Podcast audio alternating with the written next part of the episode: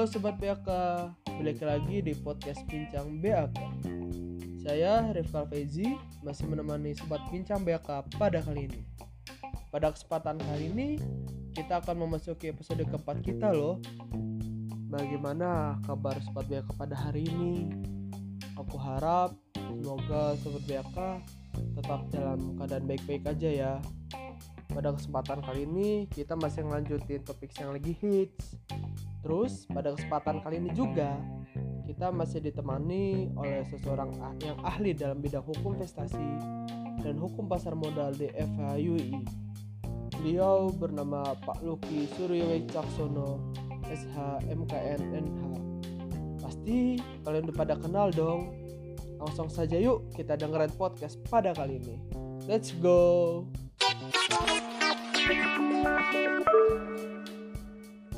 Baik Pak, uh, untuk sesi kedua kita mungkin fokusnya lebih ke sharing Pak, gitu. Oke. Okay. Jadi sharing pengalaman Bapak di apa di pasar modal ya Pak. Kalau saya boleh tahu nih Pak, kalau Bapak itu uh, condongnya ke reksadana atau saham Pak? Oh, dua-duanya saya Mas. Yeah. Oh dua-duanya Pak. Kalau boleh tahu nih Pak, Bapak mulai sejak kapan Pak?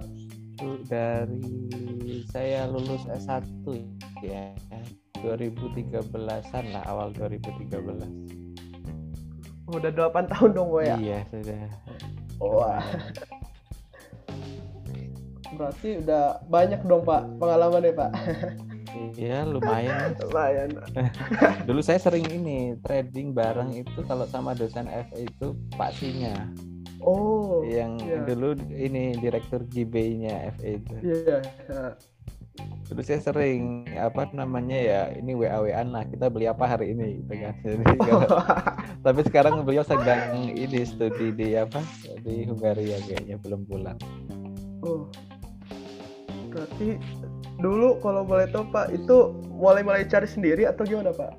Kalau awalnya seni ikut orang gitu kan. Kalau awalnya kan dua ribu tiga belas itu kan saya juga basicnya bukan ekonomi kan Mas, artinya semua memang belajar otodidak gitu kan ya, awalnya cuman cuman ikut rekomendasi orang gitu kan, tapi ya banyak eh, loss-nya daripada untungnya gitu kan. Nah kemudian baru mulai belajar sendiri, mulai dari belajar eh, fundamental analisis gimana melihat laporan keuangan, kemudian menilai saham ini yang undervalue seperti apa. Terus belajar juga sekarang malah saya lebih suka trading gitu kan, karena sudah uh, sedikit banyak paham lah tentang technical analysis gitu kan. Jadi uh, kita memanfaatkan momentum ten- terutama setelah ini sih, setelah pandemi kan sering W F H gitu kan, jadi lebih banyak waktu di rumah. Nah itu bisa menganalisis uh, saham gitu kan untuk uh, di ditradingkan lebih dengan time frame yang lebih pendek seperti itu. Kalau Bapak forex itu pernah main nggak Pak? Kalau forex saya belum gitu kan. Oh. Karena ya kalau forex kan pasarnya uh, dua puluh empat jam ya, karena itu yeah. saya punya kesibukan lain juga kan, saya juga ngajar, saya juga ada kantor notaris, jadi nggak memungkinkan sih kalau trading forex dan apa namanya kripto uh, itu kan nggak ada berhentinya gitu kan. Jadi saya enggak sih, saya lebih yang ada marketnya yang di jam-jam kerja aja, karena itu juga nanti pengaruh ke jenis aset yang harus kita investasikan gitu kan. Kalau kita misalnya tergolong investor yang apa yang konservatif gitu kan, ya sudah kita belinya reksadana aja gitu kan, yang itu kan juga eh, dari segi risiko juga paling relatif paling kecil dibandingkan dengan saham ataupun dengan kripto ataupun forex gitu kan. Tapi kalau kita mungkin investor yang agresif, karena rata-rata Uh, investor masih muda itu agresif gitu kan, dia pengen uh, return yang tinggi, tetapi kadang dia lupa kalau di situ juga ada risiko yang uh, tinggi juga gitu kan. Makanya ya risiko tinggi itu harus kita uh, batasi, caranya dengan money management gitu kan. Kalau Bapak dulu main saham itu awal-awalnya di mana Pak sektornya Pak? K- kalau dulu awal pasti saya mainnya di blue chip, main di sektor banking. Uh, apa namanya B R I, B C A seperti itu. Tapi kalau udah lama kadang kok gerakannya ini ya uh, lemot ya gitu kan, kurang kurang cepat gitu kan returnnya ya. Kemudian mulai belajar dari uh, rotasi sektor gitu kan. Jadi memang Uh, saya mengamati juga sendiri bahwa di uh, di indeks uh, di bursa itu kan biasanya ada rotasi sektor gitu, itu terjadi gitu kan. Jadi memang saya biasanya hold juga rata-rata nge-swing mungkin uh, hitungan minggu sampai bulan gitu kan, tapi jarang yang sampai enam bulan ke atas, itu jarang sekali. Sekarang valuasinya kan cenderung turun. Misalnya teman-teman yang dulu kalau investor baru kan beli saham Unilever gitu kan, wah itu dari riwayatnya kan naik gitu terus ya. Coba dilihat tinggal empat ribu gitu. Nah makanya juga nggak sustain gitu kan, karena kalau lihat secara fundamental kan saham Unilever itu sudah mahal gitu kan, dengan apa harga segitu, dengan pertumbuhan sekarang juga sudah mentok karena sudah ya market share-nya udah hampir di semua masyarakat udah ke, apa udah maksimal gitu kan. Jadi memang kita harus cari yang memang dia bisa menjanjikan pertumbuhan yang lebih tinggi. Jadi alirannya kalau saya investor yang lebih ke growth sih sebenarnya, bukan yang value investing banget gitu. Oh, kalau Bapak biasanya mengharapkan growth itu ber- seberapa Pak? Seberapa besar ya Pak? Growth dari apa? Dari, dari apa? Company-nya atau dari asetnya? Dari company ya, mungkin dari pergerakan sahamnya gitu Pak. Oke, nah kalau saya kan memang eh, sekarang kecenderungannya lebih banyak porsi eh, ke trader ya, saya lebih ke swing ya. Jadi eh, kalau keuntungan yang saya harapkan ya tergantung lihat situasi eh, marketnya juga sih Mas. Kalau marketnya sedang bullish seperti beberapa minggu ini, saya eh, apa namanya sepanjang trennya nggak patah, saya nggak jual gitu kan.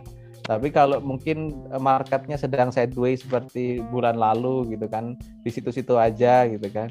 Nah, saya main lebih pendek. Jadi main mungkin dari tiga sampai sepuluh persen, untung kena resi saya jual.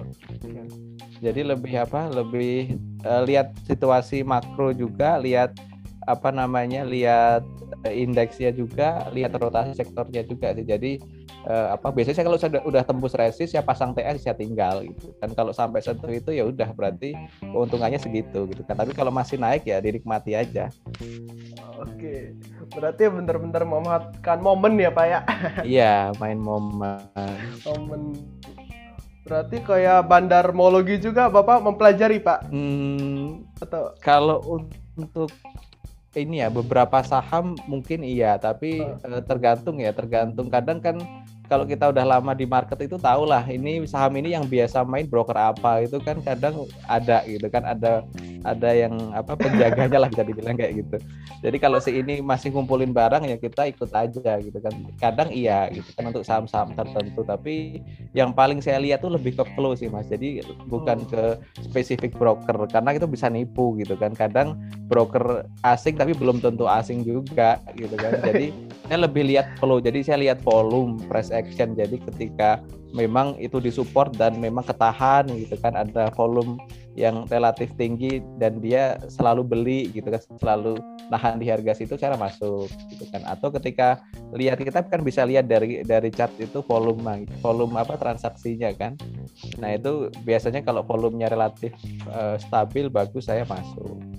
Karena percuma gitu kan, saham fundamentalnya bagus banget tapi kalau nggak ada flow masuk ya nggak akan naik.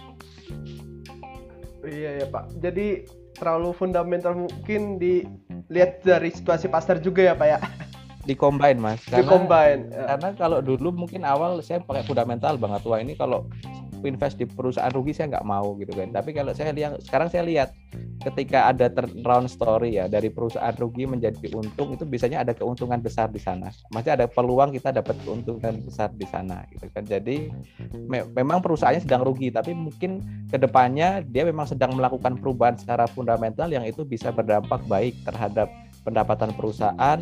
Justru secara teknikal juga dia ada apa? ada akumulasi, sudah disupport ya saya masuk gitu kan. Jadi apa eh, sekarang lebih lebih mengcombine sih.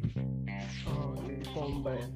Kalau boleh tahu nih Pak, dulu kan Bapak mulai itu setelah lulus S satu ya Pak? Iya, itu, sudah agak telat gitu. Iya, kalau boleh tahu itu modal awal Bapak itu berapa Pak? Waduh saya lupa ya, berarti uh, kecil sih kan dulu juga awal-awal uh, baru bekerja ya, baru magang itu kan belum seberapa ya ininya uh, pendapatan yang bisa disisihkan, karena kan prinsipnya investasi itu kan kita bisa melakukan investasi ketika surplus, ya, ketika pendapatan kita lebih besar dari pengeluaran. Kalau kita investasi dengan uang panas ya atau uang yang apa berhutang itu nggak sangat tidak dianjurkan gitu kan. Artinya ya dulu waktu pertama mungkin masih sekitar eh, lima sampai sepuluh juta lah awal-awal apa eh, mulai masuk gitu. Kalau saran nih Pak untuk yang pemula-pemula nih Pak, menurut pengalaman Bapak itu modal minimalnya berapa ya Pak? Tergantung, tergantung mau eh, masuk ke jenis investasi apa dulu nih. Kalau misalnya ke reksadana, nah reksadana itu kan sekarang eh, minimal pembelian unit penyertaannya itu kan ada yang minimal seratus ribu sudah bisa beli, ada yang eh, minimal satu juta gitu kan. Jadi ya disesuaikan aja gitu kan. Nanti cari reksadana yang sesuai dengan profil resikonya, yang nanti ketika di situ minimal seratus ribu berarti tiap teman-teman punya uang seratus ribu bisa ditabung ke reksadana gitu kan. Atau kalau ke saham juga tergantung teman-teman beli saham di harga yang berapa gitu kan, karena range-nya kan lebar tuh, ada paling kecil lima puluh, paling tinggi berapa, ada yang lebih dari lima puluh ribu gitu kan. Jadi ya kalau beli yang lima puluh dikali satu lot itu kan seratus lembar dikali lima puluh ya berarti minimal satu lotnya lima ribu untuk saham lima puluh ya, lima puluh rupiah. Tapi juga hati-hati, saham lima puluh rupiah itu eh, banyak yang fundamentalnya tidak jelas gitu kan. Jadi ya harus dilihat gitu kan, dari daripada beli saham yang lima puluh tapi nggak jelas, ya mending beli yang agak mahalan dikit lah, mungkin seratus atau dua ratus tapi lebih prospeknya lebih bagus, fundamentalnya lebih bagus. Jadi minimalnya fleksibel sih, mulai dari seratus ribu pun bisa sebetulnya. Wah, berarti kalau di untuk investasi tuh tergantung kita ya Pak ya, iya, profil betul. profil profil resiko, resiko ya, Pak, ya? Makanya terkadang sekarang kalau kita download aplikasi seperti misalnya Bibit atau Mba Reksa itu kan ketika di awal kita akan ada pertanyaan-pertanyaan yang itu dijawab, itu kan nanti akan terlihat profil resikonya kita sebagai investor apa gitu kan, investor yang moderat, yang agresif atau yang konservatif. Nanti kan biasanya ada robo apa namanya uh, uh, uh, advisernya yang dia akan mensarankan ini yang cocok untuk profil risiko kita yang mana nih reksadananya, seperti itu. Berarti kalau gitu modal itu menyesuaikan dengan profil risiko kita gitu Pak ya? Uh, sebenarnya sih kalau modal sebenarnya menyesuaikan dengan Uh, pendapatan yang bisa disisihkan sih Mas kalau modalnya ya. Artinya kan uh, investasi ini sebenarnya harus menjadi kebiasaan. Artinya mungkin kita punya pendapatan satu juta gitu kan katakanlah. Nah, kita bisa menyisihkan berapa gitu kan setiap bulannya, yang itu uh, bisa kita sisihkan sebagai investasi. Nah, itulah nanti yang akan kita kelola gitu kan. Dan nanti itu harus kita lakukan diversifikasi. Artinya tidak semua dimasukkan dalam satu jenis Uh, apa namanya investasi, karena ada apa namanya salah satu apa uh, rumus investasi kan, jangan taruh uh, telur di satu keranjang gitu kan, karena ketika itu pecah semuanya akan pecah gitu kan. Jadi ya untuk meminimalisir resiko ya harus dengan apa namanya diversifikasi. Kan gini Pak, kalau sekarang kan anak muda nih pengennya kebelet kaya ya Pak ya, bahasa kasar yeah, ya Pak yeah. Kalau menurut Bapak itu kayak gimana Pak pandangannya Pak? Oke, nah itu sebenarnya yang nah. uh, akibat juga ya mungkin dari uh, banyak konten kreator yang dia langsung menunjukkan profitnya yang besar-besar itu, tapi tanpa melihat gimana dia perjalanan investasinya gitu kan. Pasti kan nggak mungkin, ya mungkin banyak investor pertama ketika masuk di saham dia langsung untung gitu kan, tapi itu biasanya hanya beginner luck gitu kan, hanya keberuntungan pemula aja. Tapi nanti pasti ada saatnya gitu kan dia akan e, mengalami kerugian besar. Itu rata-rata terjadi gitu kan, itu juga yang saya alami gitu kan. Jadi ya apa namanya menurut saya bukan dilihat dari nilai nominal return yang dihasilkan dulu kalau pemula ya, tetapi lebih ke konsistensi untuk menghasilkan profit dan menjaga modal. Itu yang paling penting ya, karena percuma Uh, misal hari ini untung uh, dua puluh persen tapi besoknya rugi lima puluh persen ya buat apa gitu kan. Artinya uh, yang perlu dijaga itu adalah modal dan tadi konsistensi keuntungan dengan konsistensi kita menyisihkan pendapatan dan digunakan sebagai uh, investasi. Jadi Kalau boleh tahu nih Pak, kalau reksadana menurut Bapak itu yang baik itu yang kayak gimana Pak? Oke, reksadana yang baik itu kan reksadana yang sesuai dengan profil risiko masing-masing. Kalau kita kelompokkan tadi kan ada ada tiga lah katakanlah, ada yang dia pendapatan tetap, ada yang eh, campuran, ada yang apa namanya eh, saham gitu kan. Nah, itu kan masing-masing resikonya berbeda gitu kan. Yang paling resikonya kecil pendapatan tetap, karena kan M I-nya akan hanya mengelola di pasar uang gitu kan, yang itu relatif resikonya kecil, tetapi juga return atau penghasilannya juga kecil gitu kan, tidak sebesar mungkin balance fund atau yang eh, saham gitu kan. Nah, makanya tadi yang saya yang paling bagus yang sesuai dengan profil resiko gitu kan. Ketika kita nggak nyaman dengan kita memasukkan ke eh, reksadana saham karena volatilitasnya cukup tinggi, ya jangan di situ gitu kan. Kan orang-orang punya eh, apa namanya eh, ini profil resiko yang berbeda-beda. Saya pernah gitu kan, teman bertanya ke saya gitu kan, ini yang cocok reksadana apa ya? Kalau saya agresif gitu kan, saya termasuknya moderat atau agresif gitu kan, saya masuk ke balance fund atau saham. R D P T ada tetapi porsinya kecil, biasanya hanya untuk standby money. Kalau apa reksadana pendapatan tetap daripada di deposito, withdrawnya susah dan bunganya lebih kecil, saya masukkan ke pendapatan tetap. Jadi ada ada standby money gitu kan. Tetapi kalau untuk mengejar return, saya pasti masuknya ke balance atau ke uh, equity gitu kan. Tapi saya lebih suka balance fund ya. Kalau balance fund uh, itu lebih fleksibel M I-nya untuk mengelola. Ketika marketnya jelek mungkin bisa besar di pasar uang, tapi ketika marketnya bagus dia bisa uh, apa besar juga di saham, lebih fleksibel. Oke, baik Pak.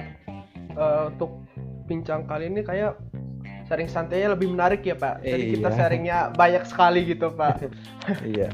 Oke, uh, baik Pak, saya ucapkan terima kasih banyak atas waktu dan kesempatannya sehingga kita bisa sharing santai pada kali ini. Semoga di lain kesempatan kita dapat berkembali dan melakukan bincang santai kembali nih Pak. Oke, siap Mas. Nah, untuk Sobat B A K, tetap pantengin terus akun podcast kita ya, di akun podcast Bincang B A K untuk bisa mengetahui informasi menarik lainnya ya. B A K hadir, B A K mendengarkan. See you.